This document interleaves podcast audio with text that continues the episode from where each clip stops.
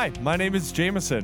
Welcome to the Unexpected Experts Podcast, a show where we dive into the vast spectrum of human knowledge and the ways that our experiences make us experts in unexpected ways. Thanks so much for listening.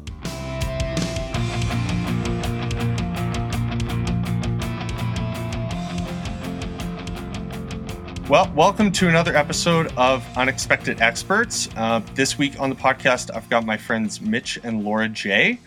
Uh, Mitch is from the great province of Prince Edward Island, or PEI, uh, who found his way to Calgary and graduated from Rocky Mountain College with a Bachelor of Arts in Music as a guitar major. Uh, he is an accomplished guitar player. Uh, he's been playing pedal steel for about six years, I think, and is a home recording artist who's toured with tons of bands and artists all over the world. He's a session musician as well, with just as many album credits and appearances. He's a decorated award winning musician, earning such awards as Steel Guitar Player of the Year, Specialty Instrument Player, and Musician of the Year at the CCMAs for quite a few years running. So glad to have him on. And uh, his lovely wife, Laura, uh, is uh, Laura is a born and raised Albertan girl. She graduated from Rocky Mountain College also with a Bachelor of Arts in Vocal Performance. Uh, she has worked and managed a really, really popular brunch place here in Calgary, OEB or Over Easy Breakfast. She has spent the last seven years working for WestJet as a flight attendant, which I would definitely love to talk about later. Side note. Um, Laura currently works at New Heights, which is a school for kids on the autism spectrum. And Laura is also the first soprano section leader in the New West Symphony and Chorus, which is the group that we both sing in, and is my standing buddy when there isn't a global pandemic forcing us not to stand next to each other. uh, Mitch and Laura are parents to two spunky, charming, hilarious boys, Silas and Odin, uh, who we'll definitely discuss a bit later. They are two incredible people and good friends, and it is my pleasure to have them on the show today. Mitch and Laura, welcome to Unexpected Experts. Hello. Hey. All right. I guess first question, maybe for you, Mitch. Uh, what what brought you to Calgary from your home province of PEI? Well, um, I initially came out here to uh, to speed skate at the Olympic Oval. No kidding. Yeah, I grew up uh, speed skating since I was about 11 and uh, went to the Canada Games and stuff and wanted to go to the Olympics. So the natural place to be was where they had an Olympic oval. So yeah, I guess that makes sense. That checks yeah. out. So I, uh, yeah, applied to the U of C and went there for chemistry for chemistry for a year um, and and speed skated. That's a pretty cool mix, chemistry and uh, yeah. speed skating, or I guess physics in a way. It's like another Yeah. lifetime. Yeah. It- yeah, it does feel like another lifetime ago now for sure. But yeah, at at the ripe age of seventeen, that was the move. Wow. I'm curious about what's what's one thing in your mind that um, maybe sets PEI apart from the rest of the maritime provinces. Well, first of all, it's the most windy. So if you're a kite flyer, like, that, that's a big up for that pro- province. Um, it like I guess this is maybe blunt, but like it is an island, and none of the rest of them are. You're never really more than 20 minutes away from the coast on PEI as long as you drive in the right direction. Wow, Which, uh, that's really cool. It's pretty great if you're into the beach. And uh, I don't know, growing up in a small place was awesome. Just like it's a joke about PEI, how everybody knows everybody, but it's kind of true and it's kind of nice. so I always liked that and still do. It's kind of like if a small town were just one island or one It- big piece of land. Exactly. And then I think the fact that it is an island and I mean it's connected by the bridge now and it was connected by ferries when I was growing up, but it's still separate. It just always felt like this is this is who's here, this is what we've got, so you kind of make the most of it, I guess. When did that bridge get put in? If I remember correctly, 1999. Oh wow. Yeah. The first day I guess it would be the day the, before they officially opened it. They had this huge thing called Bridge Walk where you could walk across the whole thing, and then that's the only time you've ever been able to walk across it. It's illegal. Wow. Yeah, I didn't do it. Great story, eh? I was only eleven at least, so. Oh, that's fair. Okay, uh, Laura, maybe what about uh, you? You said earlier that you grew up in, or that you were born in Calgary, and then you grew up in Sundre. What was that like? I guess also living in a small town. Well, definitely yeah. a small town, but not an island small town. No, for sure. It's definitely a small town. I feel like when people are like, "Oh yeah, I'm from a small town," um, I'll be like, "Yeah, how many people?" And they'll be like, "Oh, you know, like thirty thousand. And I'm like, "No, man, that's not a small town. I grew up. It was like two thousand people, so very intimate, very you know rural in a sense, I guess. Um, lots of like ranchers and farmers and stuff, but." I mean, I just remember my immediate surrounding, like my siblings and whatever house we lived in and being outside. That was my childhood.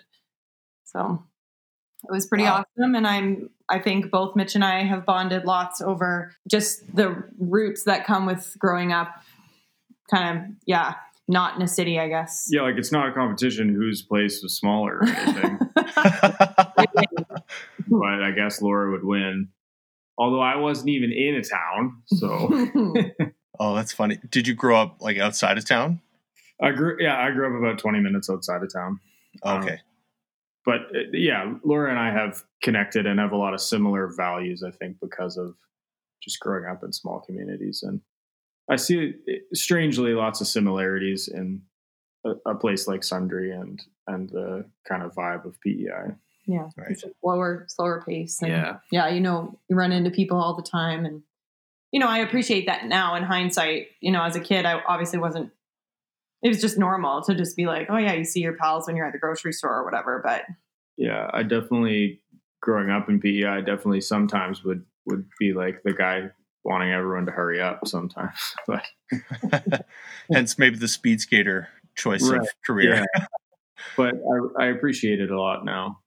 Yeah, I've got a great aunt and uncle that live in Rimbey in Alberta.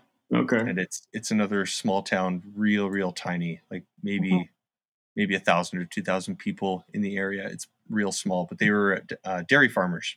Yeah. Nice. So we would always go up to the farm all the time as kids, and I was never a fan of it. It always stunk too bad for me. But but yeah, you get that that small town vibe. Like everybody knew my great aunt and uncle whenever we would go into town. Everybody knew everybody. Yeah. So it was weird being the big city kid going to the small town to visit when typically it feels like it's usually the other way around. Yeah, that's true for sure. Not if you live in the city, you don't often have a reason to go to like a you know a rural place yeah. per se, unless you yeah unless you have a relative there. Yeah, Whereas we go to the city all the time for you know getting fine clothes or something like that. So yeah, right, yeah, or to to do the big trip into Walmart or something like that. I mean, there was a store in Sundre growing up called Joyce's Fashions, but I don't know. I, I never got to go in there because I was a kid. So and that's I should have been shopping there all along. That was the same for us. Like there was no there was a corner store, but to get groceries or anything, we had to go into Charlottetown. So it was always I liked living in the country though because going to town was like an event. Like when mm-hmm. you were a kid, my dad would have to go get something from Home Hardware and like do you want to come for a ride to town? And like that was it. You just went to Home Hardware and went home. That was like the best part of your week was going into oh, town. Yeah, that was like the best thing that to ever happen to Thursday night or something like that. it's funny. I've been watching Letterkenny a bunch lately, and it's that same sort of thing. Like everybody either it feels like everybody in Canada is either from a small town or knows somebody from a small town. And that's yeah. definitely the feel of that show. It's just you know, small town. Did you know the pastor, the character who's the pastor on the show, is the writer? No way. Yeah, that Glen. I had the same reaction. you don't expect it because he's the most off the wall character, but yeah, that is amazing. Well, because I know uh, Wayne, or I guess Jared Keeso, he's the main like guy behind the like him yeah. and him and his buddies were the ones that came up with the initial idea Oh, that's so funny. Yeah. I'm really loving that show. It's brilliant. It is very funny. Well, I would love to get into um, how the two of you met. Where was it? Um, how did it happen? When did the sparks start flying? Maybe a little a little background on on Mitch and Laura J. Ooh. Uh, well, we met in 2007, I think. 2007, yeah, at Rocky Mountain College, which it, um, that college actually doesn't really exist. It's an online learning area now, I believe, um, but the actual physical campus doesn't operate anymore. So it feels interesting to Yeah. feels like a yeah sometimes i mean it doesn't feel like it never happened obviously my whole life is all my friends and all those people are from there but anyways no no point of reference for folks who didn't attend there or grow Yeah. up around but small college in central calgary and we were both in the music program I think we met at the choir rehearsal camp. It's like happens the weekend before school starts. and i was pumped to be there um And I was not. Yeah. Whenever I applied to Rocky, there was uh, on your like, I think syllabus would be the right word for it. That shows how much I've forgot since school. But yeah, I think syllabus is the right word. Yeah. you had a choice of like a large jazz ensemble or choir, and I went to see the. Uh, I guess she'd be like the music coordinator at the time, Christina Vichy, and she was like, "Okay, so you'll head you walking me through all my courses," and then she was like, "Okay, and so you'll head downstairs to see the choir conductor, and uh, he'll test your range and tell you what part you sing." And I was like, "No, I don't sing. I want to. I want to be in the large jazz ensemble." And she was like, "Oh, that hasn't existed for several years." Oh, great. and I was like, "What?" Um, and yeah, I wasn't wasn't too happy about that for a long time. I have since learned to like singing and do it uh, for fun, even. have you since learned to like choir Uh, you know what? I appreciate choral music. I don't know if I want to be in a choir. jamie he might be treading lightly because of who you and That's No, fair. Yeah, you you are- music, but I, like choral singing is not my my idea of a good time, personally. sure. That's fair. Like Yeah. being a part of it. I mean, yeah listening to it is nice. So yeah, I- like being being a being a consumer, you know, of of the art form. Exactly. That's very different than being in it. But we so we met there and we were friends for a few years in there. Yeah. Just you know, hanging out there. We went on a choir tour together, and just Rocky's super small, so you see plenty of each Everybody other. knows everybody. But I remember Mitch. Um, he decided to, you know, not I don't it wasn't make a move, but like whatever, do a grand gesture. I had a singing recital for my grad. Like you have to do a senior recital, and he showed up with flowers, and I think that was the first kind of um, indication that he was, yeah, interested in me more than being a friend or whatever. So That's, that's a good move. That's a good move. I've never been very subtle. anyway, so, um, yeah, I don't know. It, we we don't have like a grand love story. We just we started texting that summer a bit. I was in New York City for a little bit. I did a like a short vocal program there, which was exciting and fun. And he was back home in PEI. And I remember he hummed and hawed about driving down to New York, and I was not ready for that at all. We were not Yeah, we were not dating at this point. I definitely mapped it out and definitely was like, okay, that's quite far. Oh yeah. Like, how much am I really interested in this girl? Yeah. Right. Right. Yeah. And, and to, to be fair, I did it on like a road atlas because our dial up internet was too slow to even do it. So you like oh, pulled out the sharpie and drew it on the paper map and right. big circle around New York City. Mo, you don't you don't disrespect a road atlas with a sharpie. right. right. Yeah. You don't get a new road atlas. No, you, you've you checked can you can pencil things in lightly, but That's funny. Yeah, this isn't the this isn't the Goofy movie doing a, a, a road trip across the country. That's Oh, awesome. that's funny. So then, how long have you guys been together? Since I guess yeah, two thousand. Oh no, you met in two thousand seven. We've yeah. been, uh, we started dating in 2009, I think. we're coming up on our 10 year anniversary. Yeah. Wow. Yeah. So we've Yeah. Yeah, we've been together for some time now. Mhm.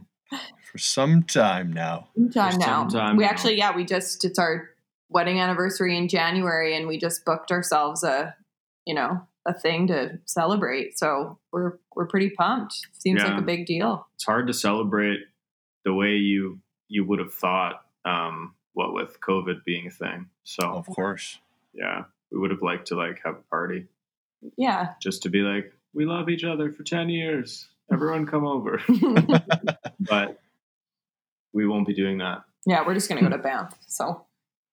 Hey man, I, there's nothing wrong with Banff. There's nothing wrong with that. Oh yeah, no, we're pumped, and we're gonna um, have a little solo time away from the kids. Which, Yeah. um, yeah, any parent parenting through this pandemic knows that that's not happening very often. So, Yeah. yeah, babysitters are not really a thing that you do when there's a virus rampant. So, You're kind of like not supposed to. Yeah. Yeah. I guess actually that that's a good transition into my next question about uh, the house that you guys live in. Uh, so tell me about the about the compound and and how the compound came to be a thing and who else is living in the compound and I'd, I'd love to hear the whole story about about want that whole what people are thing. thinking right now if they think we live with like 50 people in some sort of. it's it's not like a it's not like a military base or know, right? compound like that. We don't live in a place with 50 people, but would it be so bad if we did? No, we're full. we love communal living. communal living is awesome. Um, so we a few years ago, my like I've got three siblings that live in the city, um, and we were at like a family hang, and we were just kind of throwing out ideas about how fun it would be if, you know, just throwing out ideas like, wouldn't it be fun if we lived, you know, I think first we said just like super close together, like in the same neighborhood. Right. Yeah. Um, and so this was specifically kind of talking with my eldest sister Jennifer and her husband Joel, and it was casual. Like you know, we both owned our own places at that point already, but Joel is just if you talk about something and then Like if- Joel can look. Like Go ahead. if you say you want think about buying a food truck once, Joel like shows you a Kijiji ad for a food truck like two minutes later. yeah, What? Yeah, that's that's- awesome. that actually has happened. We can talk about that later, but Mitch should open a food truck. Um, but yeah, it was a casual conversation. But then honestly, like I feel like it was the next day, Joel sent us a listing for a duplex in Calgary um, that was kind of unique. It's it's on one piece of land, so typically duplexes often are subdivided like the land in half, and then each side of the duplex is owned separately. Um, but this one was just one title and a whole duplex. So, you know, a developer could buy it, or, you know, someone who had the cash to buy the whole duplex and maybe live on one side and rent the other side. Um, and yeah, we just won. It, honestly, I think it was in December.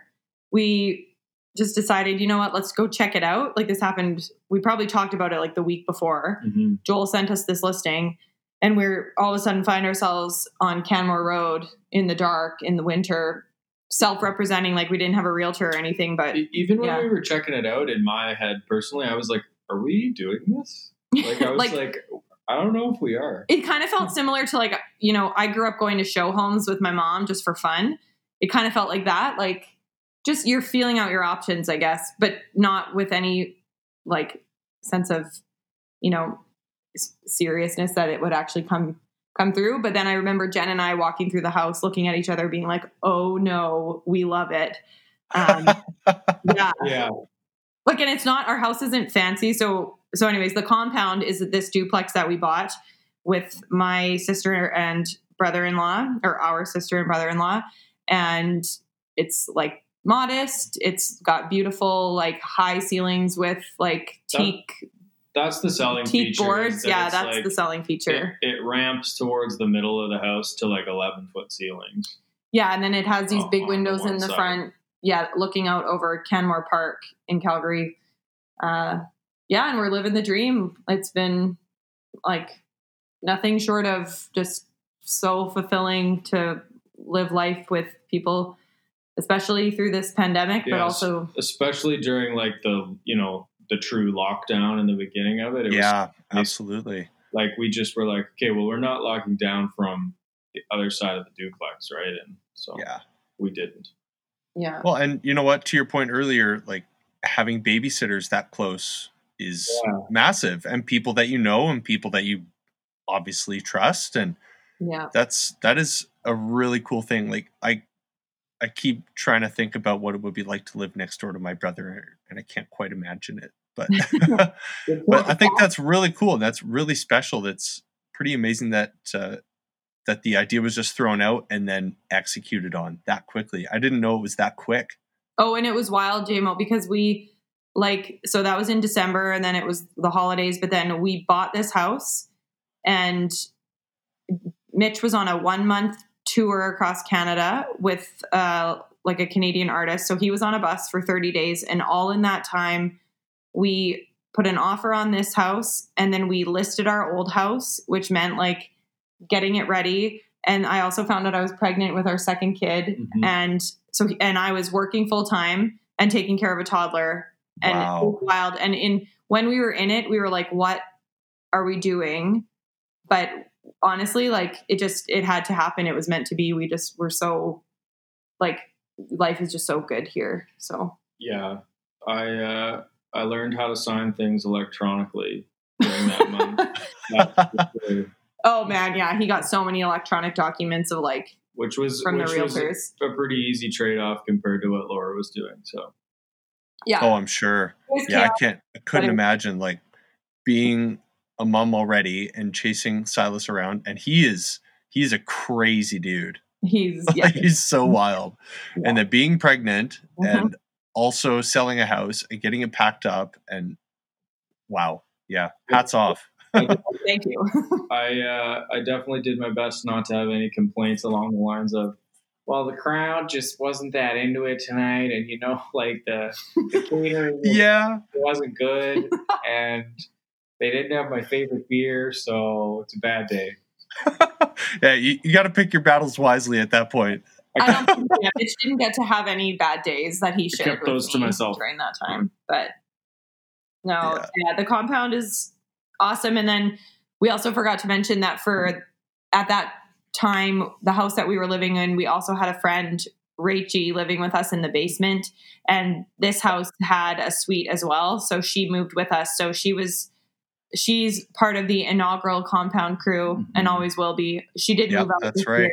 because our kids turned into elephants and it was just too loud to have a friend living in the basement but yeah so for like for the first two years living here we were yeah there was the five adults and then um, we have two kids and then yeah jen and joel welcomed their little girl hazel as well so we're growing our commune if you want in I- i don't think we're accepting applications actually If you want in, you you buy on Canmore Road. yeah There yeah you go. yeah Yeah, then then you can be next door neighbors to the compound, but then it's Well, the it's another arrangement. The compound just extends further. you Yeah. know? Yeah, if Yeah. you buy on Canmore Road, we will be best friends with you. Oh yeah. That is a thing. Proximity is everything. And I mean, we also were really close. we, we are good friends with Jen and Joel, in case you listen to this. It's not just proximity. Like we watched Tiger King with them. that's in their close basement. yeah, that that takes a certain amount of like relational investment and trust to do that. that's that's super cool too that um that Jen and Joel have like had Hazel in this time and that now there's cousins growing up next door to each other. I think that's so cool. Oh, it is the best. It's great. Yeah, and with the big windows out front, we can just put the blinds up and then when they we send them over, our kids, we just watch them like put their boots on and they book it out the front door, cross the lawn, and then you can hear the door slam next door and you know they're over at auntie and uncle's house. It's the best. That is so cool. We don't quite trust Hazel to do that yet, but soon. She'll she'll get there. She'll We'll get get there. And we will, yeah, she'll be over here. What's what's that been like for you guys having like I guess a sister or sister in law right next door with that much proximity, but also that separation, like having that wall down the middle of the house. What's that been like? We should let the introvert answer. I mean, it it's been awesome. Like there's there's definitely sometimes I guess as an introverted fellow that I come home and there are just unexpected human beings in in our house. Um, but you know, I guess I'll take that as a con. You know, against all the it, it's not much against all the pros, I guess, of uh, of living the compound life, so to speak. And I yeah, mean, it, in the summer, if you come home and there's like a party in your backyard, basically, like that is pretty nice. No, I think we do get a lot of like sometimes folks who hear that we live like so intimately with a sibling. Um, I mean, we're just lucky. We've had like I know that this is like not everyone's situation that they would want to live in like a daily routine with one of their siblings. I get that. Like we we don't take that for granted, but I think we just you know like what mitch was saying sometimes sure we maybe we have um occasionally overstep boundaries and like we're in each other's space when someone wouldn't want that but i would say more often than not we're just like we're helping each other out and we're like living life and it's awesome so yeah. i'm pumped that we're we get along so well and we love jen and joel so much that we would live this way um and i think we all realize that that's like a huge privilege to have mm-hmm. yeah to have this and just to be reaping the benefits of th- these like deep relationships so oh absolutely and i think it just speaks so well of the sibling relationship that you already have with your sister and i mean with the rest of your siblings too like the four of you guys are super tight we are yeah. so that's pretty cool that the level of trust and friendship and familiarity that you already have with jen mm-hmm. is uh, is such that you are comfortable living literally a wall apart from each other i think that's pretty special yeah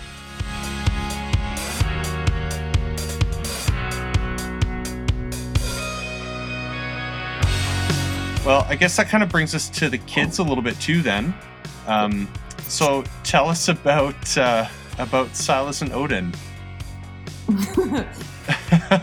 like where to start, right? Yeah, they're, they, they're awesome. They're great. Yeah, we love them. They're um, I don't know. I guess typical children of their age. They're quite loud. Mitch is so, uh, Mitch is how, how old is Silas right now? He's four and a half. Yeah, four and a half. Holy smokes! He's got a lot of. Yeah, he's not a like a little toddler anymore. He's, he's got a lot of energy and. Uh, yeah, we can't go a lot of places because of all the restrictions. So sure, we're kind of trying to make our own fun around home, which so has, has its limits, I guess. Currently, there's a hmm. bouncy house in our basement. Yeah, that is amazing. Yeah. But uh, they're they're great. We we like hanging out with them. I, and I, did I, Odin just turn two? Yeah. Yeah. Yeah. Yeah. So wow. yeah, we've got. I mean, we've got two boys. So it's they're loud, they're busy, they run all over the place. They, mm-hmm. you know, they are into tons of different things and a lot of poop jokes right now. Oh yeah. Tons. Oh, I'm sure. Yeah. Yeah. Like changing the lyrics to every song to poop. I do it too. I just like I just don't even fight it. So Laura just stoops to their level of humor and goes for it. Oh, you you uh, you you stool you stool to their level. Uh, uh, uh. uh. yeah. Very nice. No, they're but, like yeah, they're so fun. We have I mean Silas is like he doesn't feel like a little kid anymore. He's got like tons to say about he's very into cooking. Yeah. He's cutting stuff up with real knives, which I'm still getting. No way. Yeah, that's uh, people. No blood yet. Maybe so. people should be concerned, but he's doing pretty. well, he's yeah. rambunctious enough, and he's he's confident in his own ability, so I think that's pretty good. He is. No, yeah, he's starting. We're starting to get into the phase where he like we talk about like today before bed. He was just like, "Mom, you're gonna die before I do," and I'm just like, "Cool." Oh, right? you know, he is like turning I, I just know that like we're at the cusp of him starting to ask all of those like yeah, his, wild questions. You can definitely about, tell like, yeah. wheels are turning all day long these days. Yeah. Oh, that is so funny. Yeah, he's he's becoming very accustomed with mortality at such a young, yeah, tender age. Yeah, he's the other day he asked said that he wants to make sure he goes BMXing with both of us before we die, and I was like, well, get to do that. Yeah. for sure planning for on like it, planning on it. If you have something ominous you need to tell us, let me know. Oh No, man, It's that's kind so of funny. and daunting at the same time to think about like, oh yeah, this little this little mind needs us to like not not say the right thing by any means because we are not always going to do that, but just like be intentional about the way that we communicate with him, which we've always tried to be, but just like he's starting to ask, he's starting to get, you know, he's growing in his ability to understand things and all that. So, hmm, that's Yeah. very cool. and then Odie is just like a buffoon, I would say. Yeah, it's a good good word for him. Yeah, he's so goofy. Well, he's he's. I feel like he's more of a sweetheart in a lot of ways than Silas is. Yeah, yeah, he's a ham for sure. I can see what you Yeah. mean. Yeah. he can come across that way. He's more mischievous. Oh, okay. He's playing. He's playing the. I didn't do nothing, but he's like causing trouble everywhere. He might have ulterior motives for his sweetness, I think. It's, That's what I'm saying. Yeah. Yeah. Yeah. Oh, that's too funny. Um, I guess Laura, you were while while you were at WestJet, like we mentioned earlier, you were pregnant with Silas, right? Yeah. How the heck did you do that? like, as, you mean like as a flight attendant? Yeah. Oh man, I well, I had to move horizontally down the aisle is how I did that. Oh I- wow. yeah, it was honestly, it was really fun and exciting. And I didn't think, I mean, I got a lot of comments. I flew until I was 36 weeks pregnant, which like is fairly far along. Like, I think typically they don't let passengers fly past maybe like 30 weeks or 32 weeks. I can't remember. Wow. So like Silas is Silas in my belly has been on many many flights, but I remember taking naps like you know across the aisle, just like you know you land somewhere and then you're gearing up to take off, but maybe you were like a few minutes early, so you have like an extra ten minutes, and just you know being pregnant is exha- is exhausting. So I would I remember taking naps like in the weirdest places on that airplane, and just trying to like okay i can muster up the energy and like do another flight but it was fun. Yeah. And then i was happy once i went on mat leave with him i didn't go back to flying. I i got i worked in a couple different positions within the company so that i didn't have to go away for long pairings and be away for days so Right. Yeah. That's so wild. 36 weeks. yeah like i don't know it was like it's that it's like i felt good and i was i had a pretty straightforward pregnancy so i just at 36 weeks then it was like okay i should you know we got to stop flying just in case you want to you want to make sure you're local when you have your baby you know Yeah, just just in case, like you don't want to be delivering overseas by accident. yeah so i mean and i don't know and then at that point like i said i was wearing a like i would say like a poncho for a uniform they gave me it was um it was a just a gaping dress thing that I wore and I was like, yeah, I'm good. I could uh I could just be uh, working in the office now or at home. So um yeah, fun times. I think I did a good number of years of flight attending for my personality. I lived it up for I only flew for 3 years and I absolutely loved it and I have very fond memories. And now when I go on flights, which I mean I haven't this year, but now I'm just like, yeah, no, I'm good. I don't need to do that again.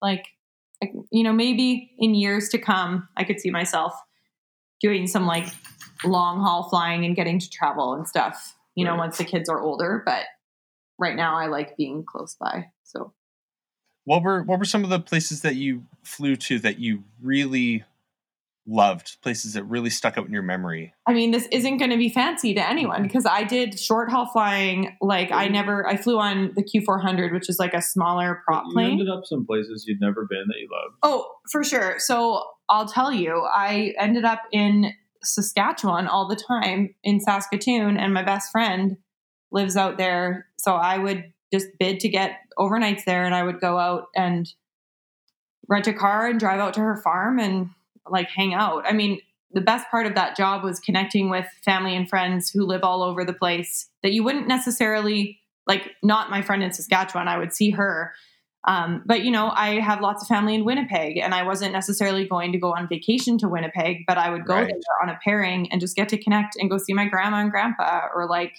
my aunts and uncles, or friends that I hadn't seen in a while. I don't know. I think it's just the truest sense of like the purpose of traveling is to you know connect connect with people.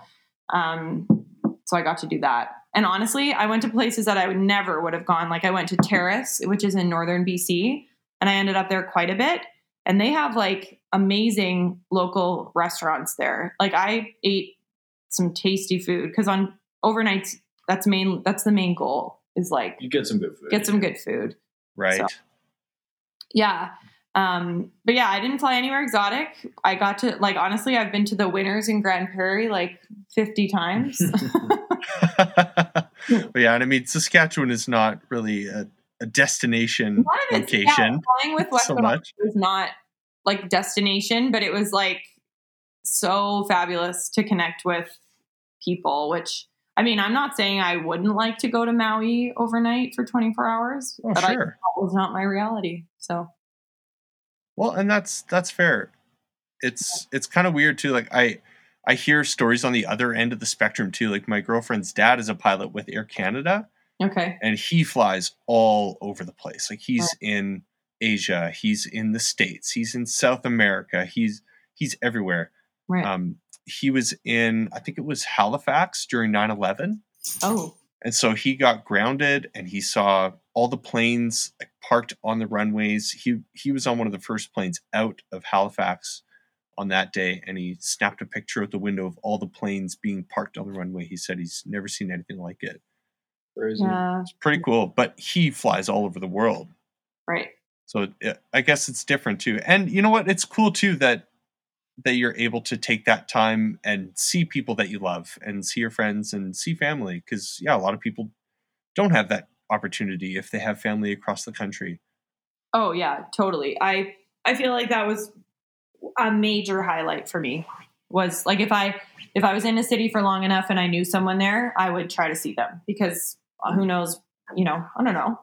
Just like why not? I don't have any other I have nothing else going on. when you just have time on your hands and you're in a new city, you're like, oh, what what are these things that are available to me in this city? And then you're like, oh, if I know someone there, that would be the best option.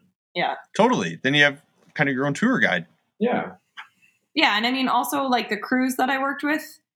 I mean, we would we would hang and have great times. Like I made some good friends and we would just run around whatever city we were in exploring and that was really fun too. You almost have at least like when I worked at WestJet Encore, like you have a built-in like just like group of pals who also have nothing else going on in that city. So why not like go check out a brewery, go check out a restaurant and like do some random activity that the city says is like, you know, their their specialty or whatever because it was a lot of mid like small cities or whatever. So there was some like very random things to do. like I think it's called the Railway Museum in Regina. It's actually pretty dope.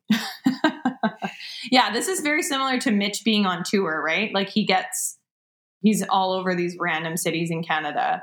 Well, of course. You're just Yeah. like yeah, so we've we've got similar kind of like ideas about like, oh yeah, this is how you fill a night in this random city in Calgary or in Canada.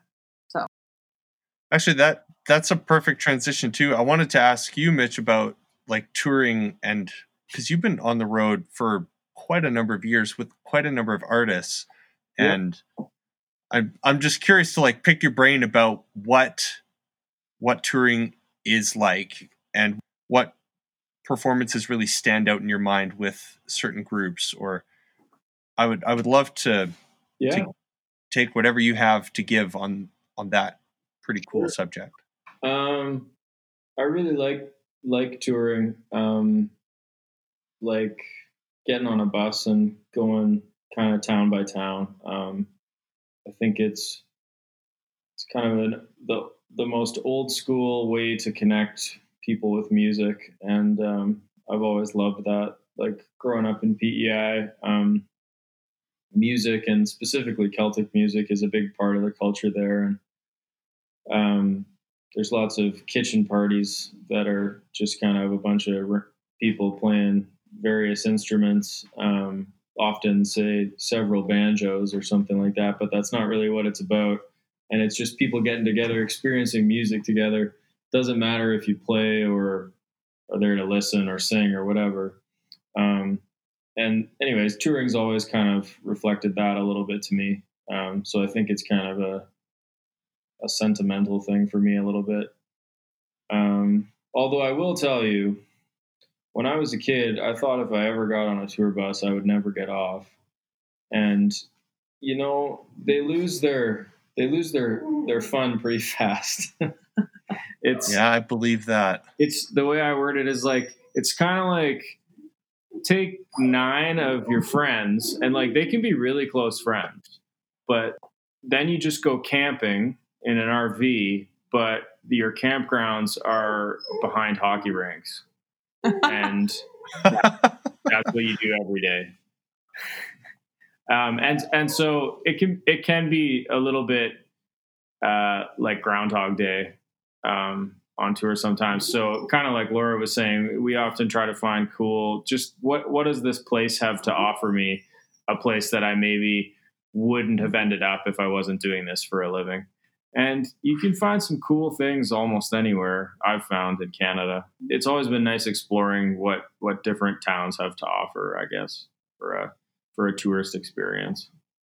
And he's also got to go like when I was flight attending, I was in Canada only, pretty right. like only, but yeah. Mitch has been some wicked and I've gone also. outside of Canada too, definitely mostly in Canada, but I've got I have got to, you know, travel the world to a certain extent and uh, would love to do more of that. I always say like, you know, I'll play to play to 40 people in Berlin 40 nights in a row compared to 20 people in Moose Jaw or something like that, or 200 people in Moose Jaw or whatever, you know. Sorry, if I'm gonna say 20 people in Moose Jaw. Like that's that's a pretty slim crowd. yeah. Apologies to anyone listening from Moose Jaw. You know, like I said, there's a great Vietnamese restaurant in Moose Jaw that I've been to. There's something everywhere. That's that's a really good analogy. Like camping with your friends for a long time, and then in being in like being like a Walmart parking lot or something.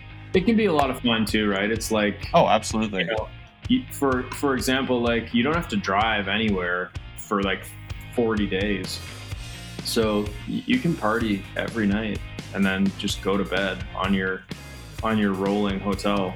So there are parts of it that are really fun. Um, but yeah, usually when the bus parks at the venue for the day, I get off it immediately. yeah, that's fair. And I don't return until the end of the day. Right, like sure, you're saying you might not love being on a tour bus every day, but like, I mean, the oh, reason yeah. you do what you do is because you love totally playing music.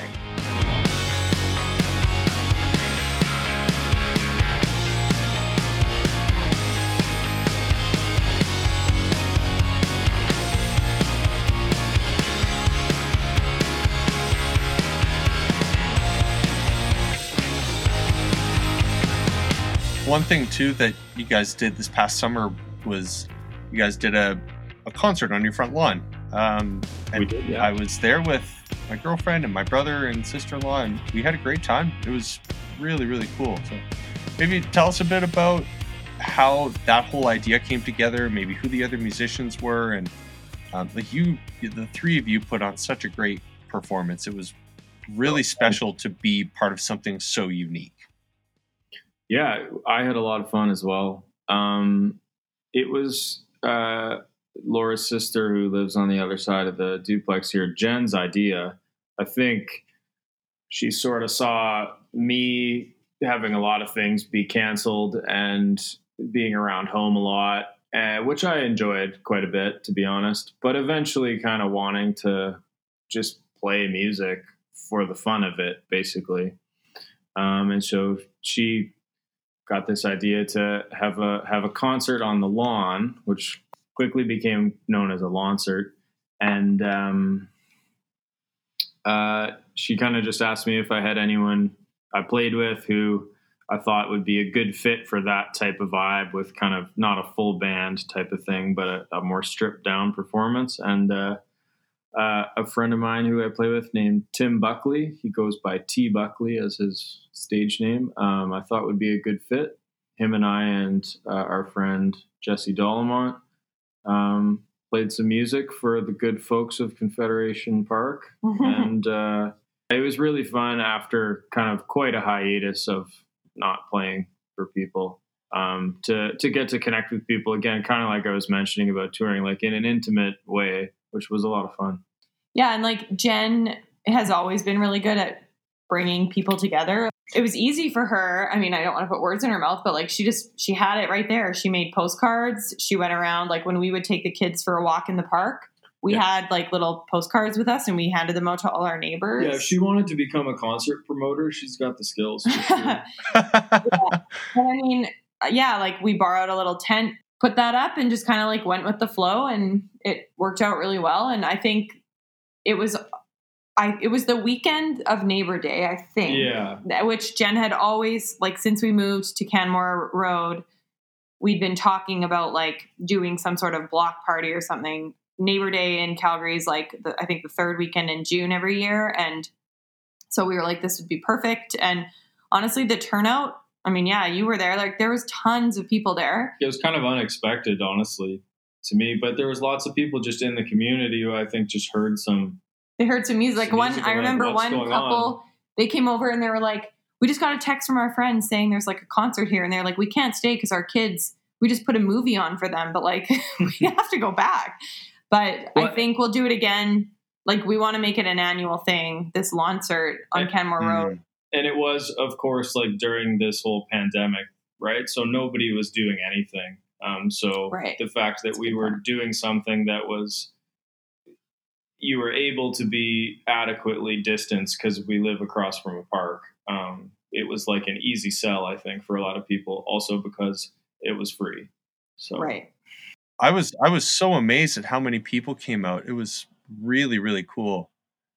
Yeah, like we were actually pretty stringent. We didn't hand out a ton of postcards or invite a ton of people like on our social media pages because we're at that time the limit for outdoor gatherings in Calgary was only 100 people.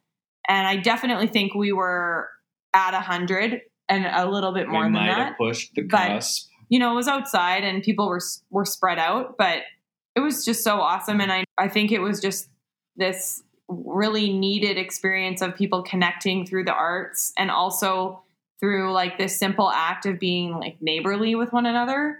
Like it wasn't a big deal. People just like I mean, you guys had to get in your car to drive here, but like it was Like our neighbor, it was close, right? Our Like neighbor Wendy had a couple of her friends over, and she was like bringing out seven layer dip and stuff on the lawn, and they were just like, it was wicked. To. Yeah, we and we just it was such a good way to meet more of our the folks in our neighborhood. So Well, and who knows? Maybe you could expand the compound. Exactly. well, we said yeah, if you buy a house on Canmore Road or rent that- a house, It's just that it's simple. just that simple, folks. With this is a easy pyramid scheme, yeah, it, it was such a cool thing to just sit outside and actually listen to live music again because it's been a while.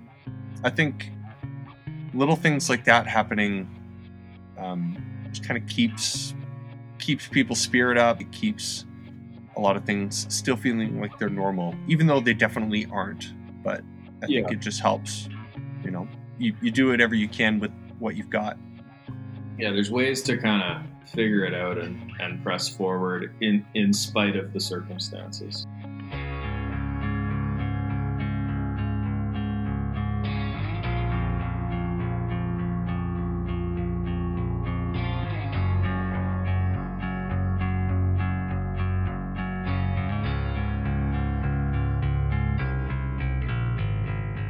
I guess actually that works a little bit into a circumstance that you guys had with your youngest, with Odin. Maybe maybe just start from the beginning with Odin, if if you're okay talking about it, and maybe some of the. Well, yeah, let's maybe talk about Odin and his little heart. Yeah, for Yeah. sure. Well, so everybody in 2020 has been burdened by the idea of like quarantining and not seeing their people, but we've been we're the OG quarantiners. we um we've been not seeing folks since the beginning of 2020 because our youngest son, Odin, was born with a congenital heart defect and was scheduled for surgery in early January of this year.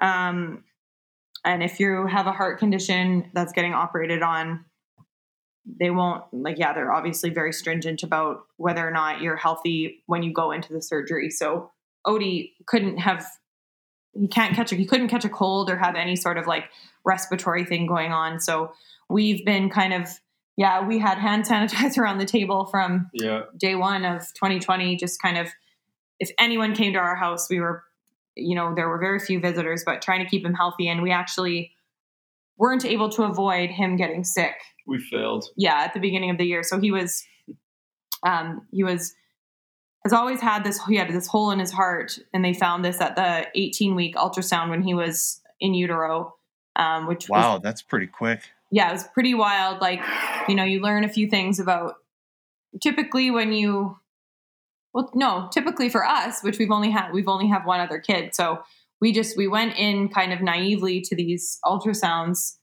You know, you're excited because you think you're gonna see that your kid has five little fingers and five little toes and blah blah blah. But for us it was very different.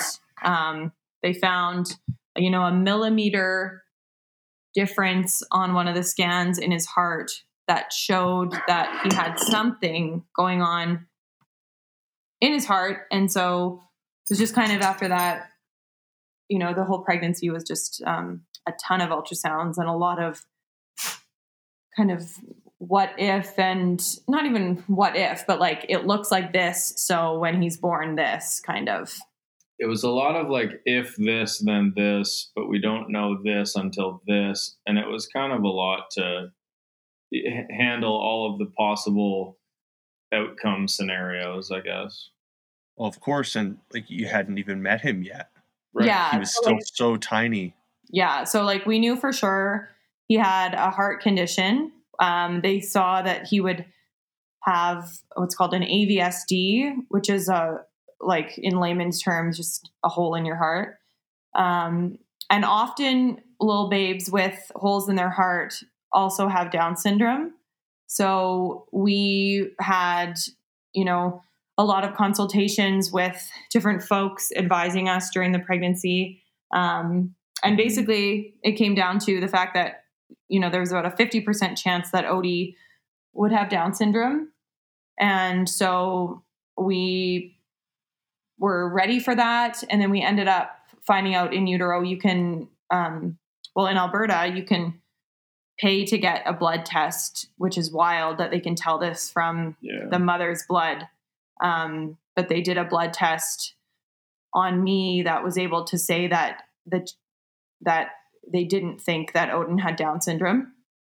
Um, so that was a journey in and of itself because we were um, committed to meeting Odie, you know, either way, um, and moving forward with everything. Uh, but then when he was born, he had he still had this heart condition and he didn't have Down syndrome, and yeah, it was just like once he was born, they were able to obviously get better images on the ultrasound and things like that, and they with the whole the type of hole that he had um, they were able to wait until he was a toddler to do open heart surgery but we always knew that he would get open heart surgery at some point.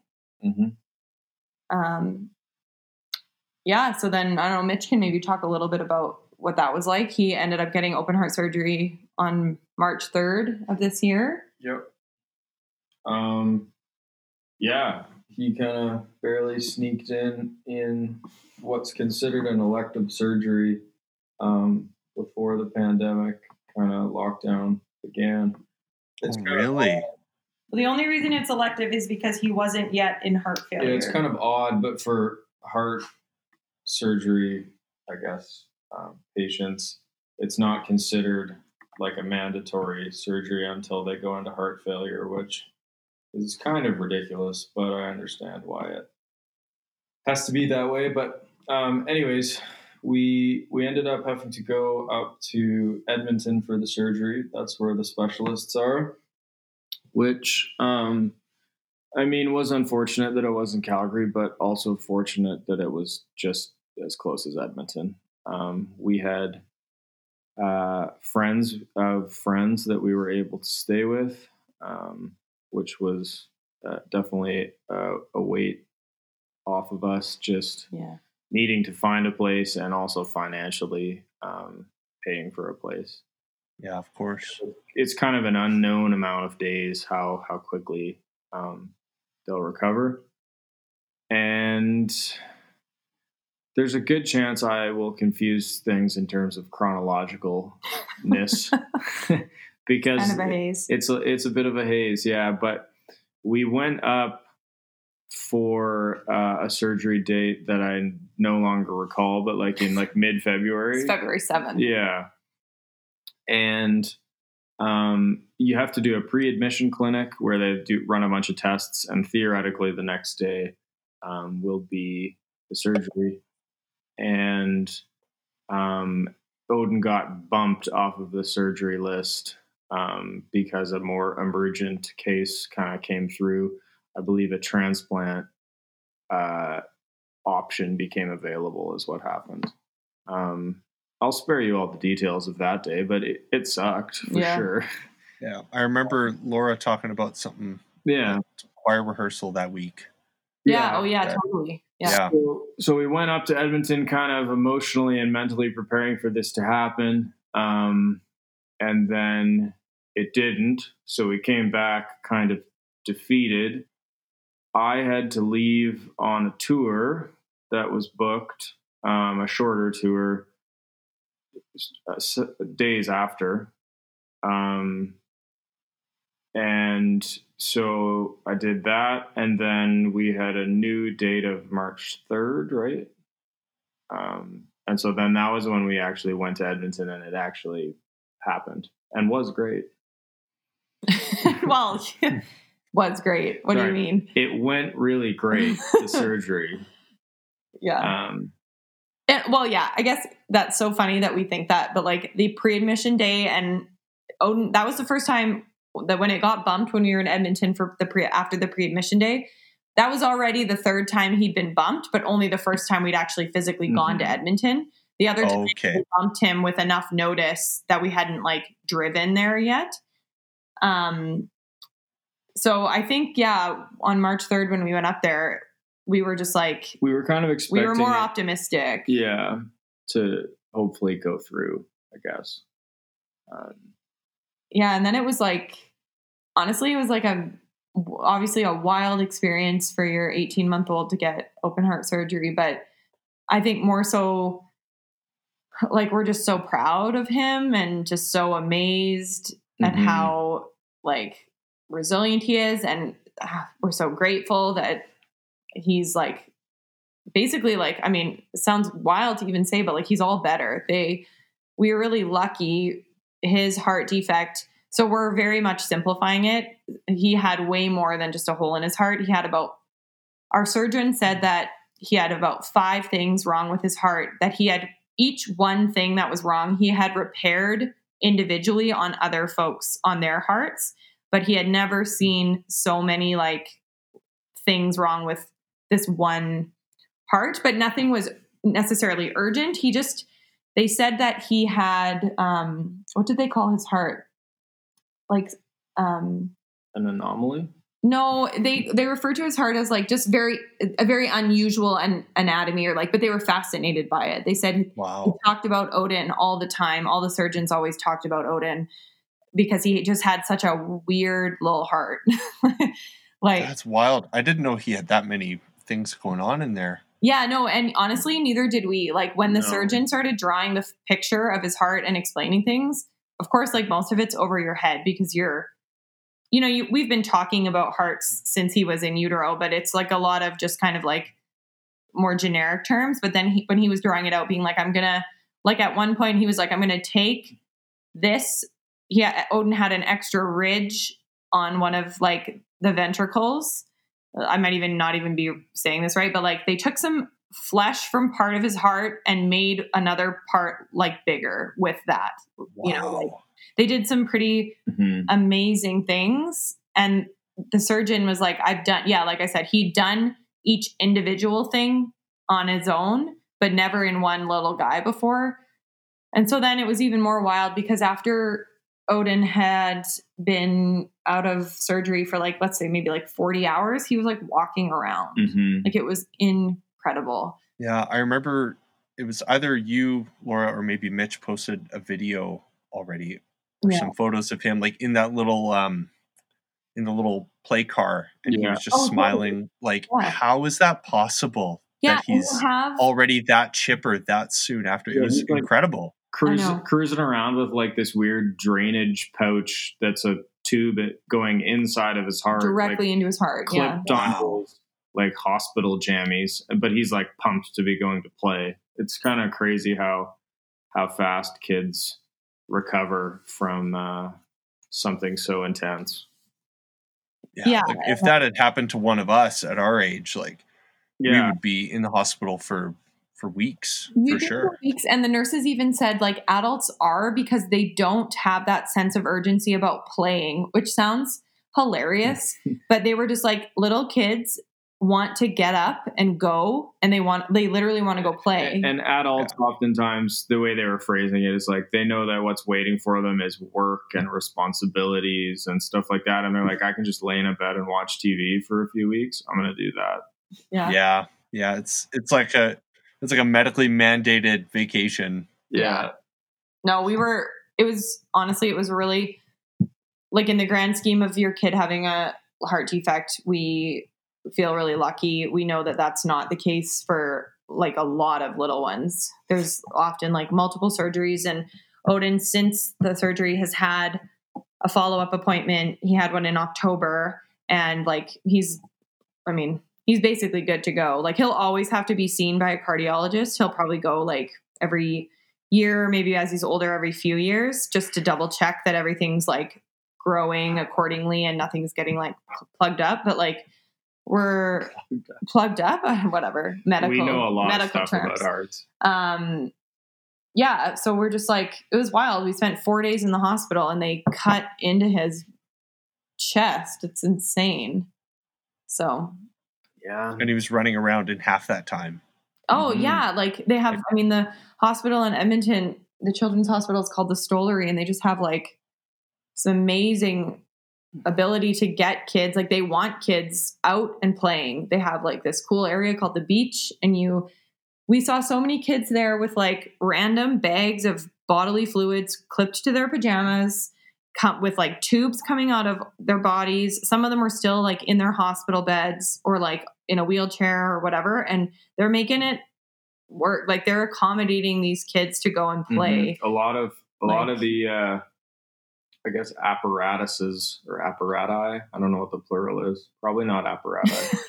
um, that that you need to like monitor different oxygen levels and stuff. Most of them are portable, like they can be taken off on a battery pack and you oh can really roam around, which I think is very intentional. yeah, so Yeah. Odie, we would have to carry a little like, yeah, battery heart monitor thing. And basically they're like, okay, if it starts beeping like crazy, bring him back because it just means he's getting He's getting too like a tired. little too tired or Yeah, whatever. right well i mean his energy level has certainly just jumped ever since like i've seen him running around a Mhm. little bit like he Mhm. was i think i saw him through the window at the concert oh no he was out on the bench across the street Oh yeah, he was. Yeah. with you guys and he was just zooming around Yeah. Yeah. crazy just tearing up the street We should have got them to install a dimmer switch.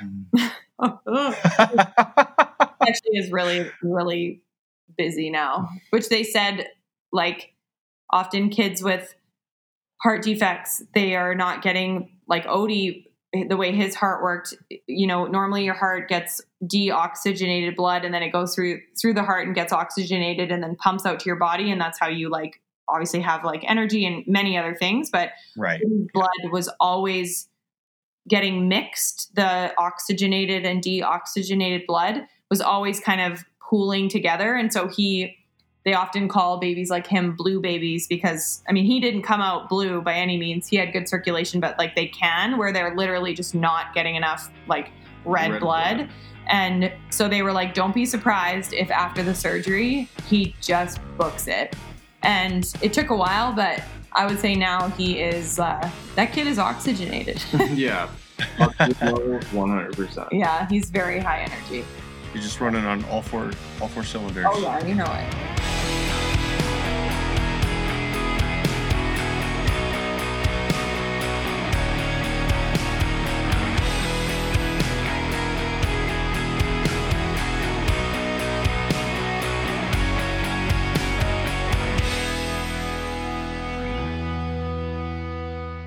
What's one thread or theme that you've seen continue through your lives and your experiences being on the road or in planes or with your kids and with family? What's what's a through line or consistent theme that you've seen show up again and again? Like this is maybe overly concise, but just because things are hard or difficult or challenging to do doesn't mean they aren't worth doing the way you want them to be done. Mhm. um, and there's you know that can be weaved through lots of different things um, parenting being an obvious one but it, there's there's definitely easy, easier ways to parent that maybe aren't better ways to parent without getting into specifics and sometimes it's it would be easier to not do the right thing but um, i think it's important to try to continue to strive for what you think is right Mm. and kind of fight through the the garbage that you sometimes have to to get there.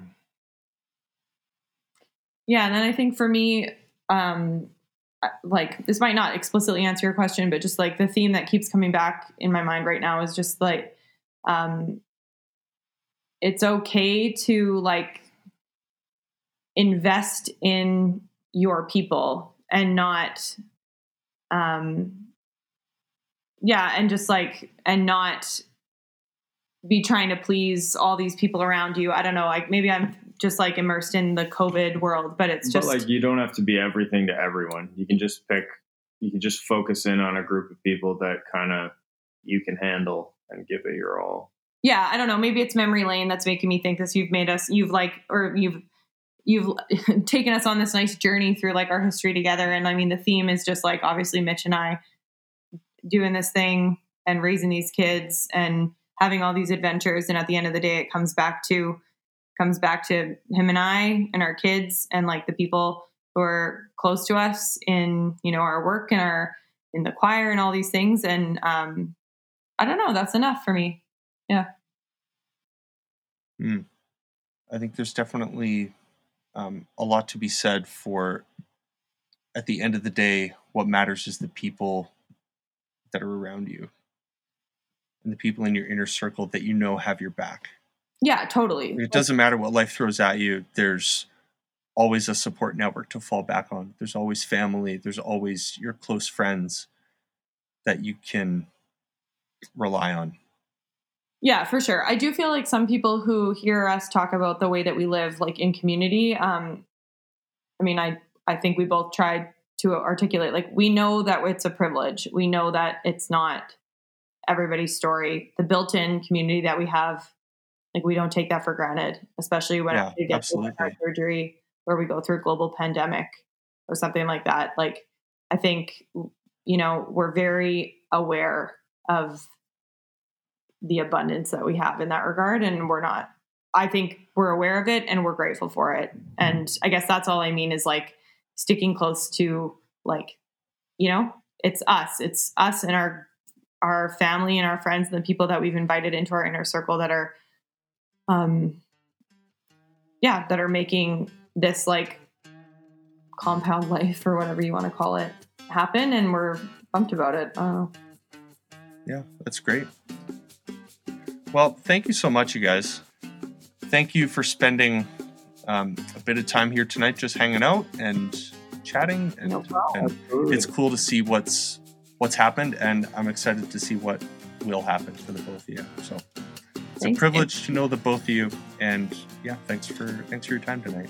yeah, thanks for having us. Yeah, we're pumped about this. It's awesome. If you enjoyed this episode, consider becoming a patron of the show. This is a completely solo project right now, and I've spent a bit of money and even more time to bring it to you, the listener.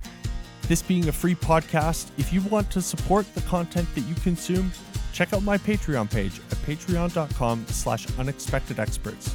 There are a few tiers of membership starting at three bucks a month, which include a shout out on the show, a second podcast that's currently in development, patron exclusive access, and other bonuses like unedited content, patron input and polls, and behind the scenes access into the interview and creative process that goes into making this show. Again, that's all at patreon.com slash unexpected experts. Thank you for listening, and we'll see you next time on the Unexpected Experts podcast.